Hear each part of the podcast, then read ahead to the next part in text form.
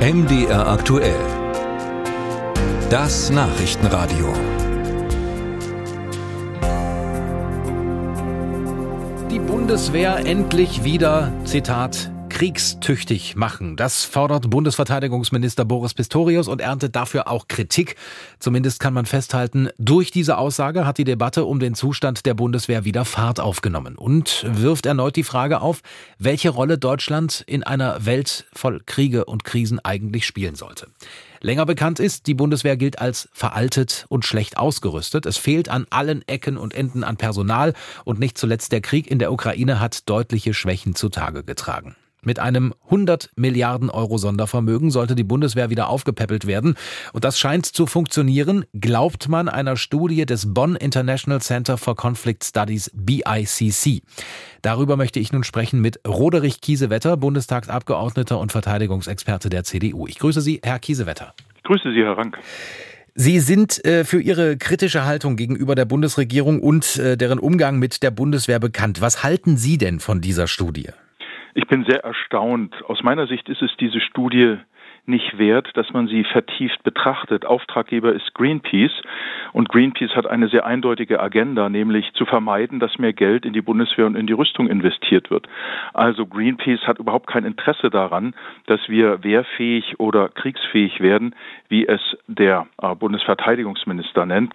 Es geht darum, dass Konfliktforscher sich mit Waffensystemen beschäftigen, aber eben nicht erklären, zu welchem Zweck wir können auch nicht Deutschland, Frankreich und Großbritannien miteinander vergleichen, weil Großbritannien und Frankreich nicht nur im Weltsicherheitsrat sind, sondern Nuklearmächte und deutlich andere weltweite Ambitionen haben als Deutschland. Also dies ist hier eine wirklich bewusste Inszenierung, die wir mit einer großen Zurückhaltung bewerten sollten. Okay, jetzt haben Sie sich die Studie aber natürlich trotzdem zu Gemüte geführt und da wären so ein paar Fakten aufgeführt, wie zum Beispiel der Leopard 2, mit dem besitzt Deutschland also die meisten und vor allem den modernsten Kampfpanzer. Das klingt doch theoretisch aber dann doch erstmal gut.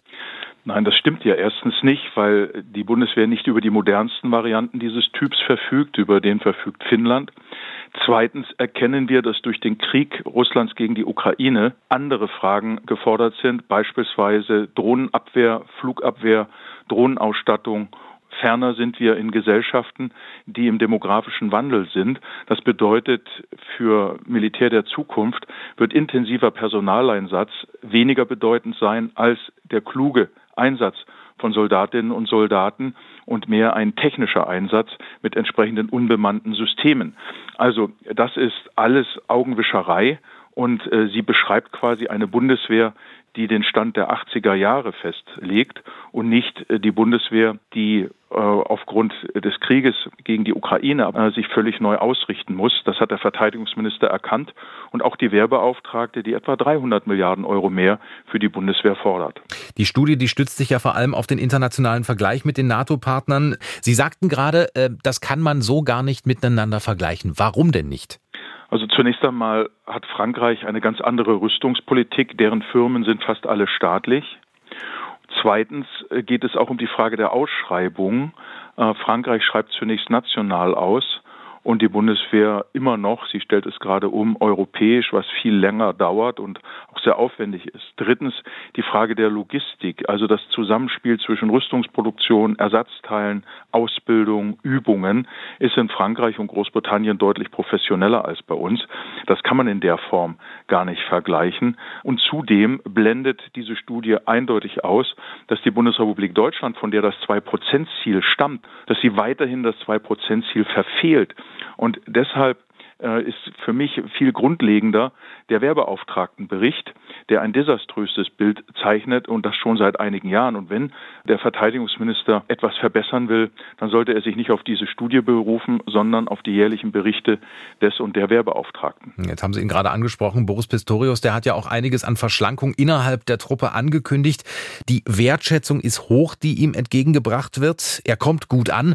Wie bewerten Sie denn seine Arbeit seit Amtsantritt? Ausgezeichnet. Er selbst ist wirklich jemand, der versucht, die Zeitenwende in den Streitkräften umzusetzen. Allerdings ist er gelähmt durch den Bundesfinanzminister, der keine Mittel weiter zur Verfügung stellt und das Bundeskanzleramt, das nicht den politischen Willen hat, das Zwei-Prozent-Ziel für die Bundeswehr zu ermöglichen. Aber es ist sehr richtig, dass er für eine Neuorientierung der Streitkräfte arbeitet und ich halte das auch grundsätzlich für wichtig, weil er ja auch bewusst den Begriff kriegstüchtig gewählt hat, um Deutschland klarzumachen, dass durch die Zurückhaltung im Kanzleramt, dass die Ukraine nicht das bekommt, was sie bekommen muss, wir unsere Gesellschaft darauf vorbereiten müssen, dass die Kriege sich ausweiten werden, wenn die Ukraine zerfällt. Deswegen sind die verteidigungspolitischen Richtlinien, die er letzte Woche veröffentlicht hat, mehr als nur geboten. Sie sollten eigentlich in der Bevölkerung auch für eine notwendige Neubesinnung äh, führen, zu einer notwendigen Neubesinnung, äh, die im Kanzleramt leider bisher nicht erreicht wurde.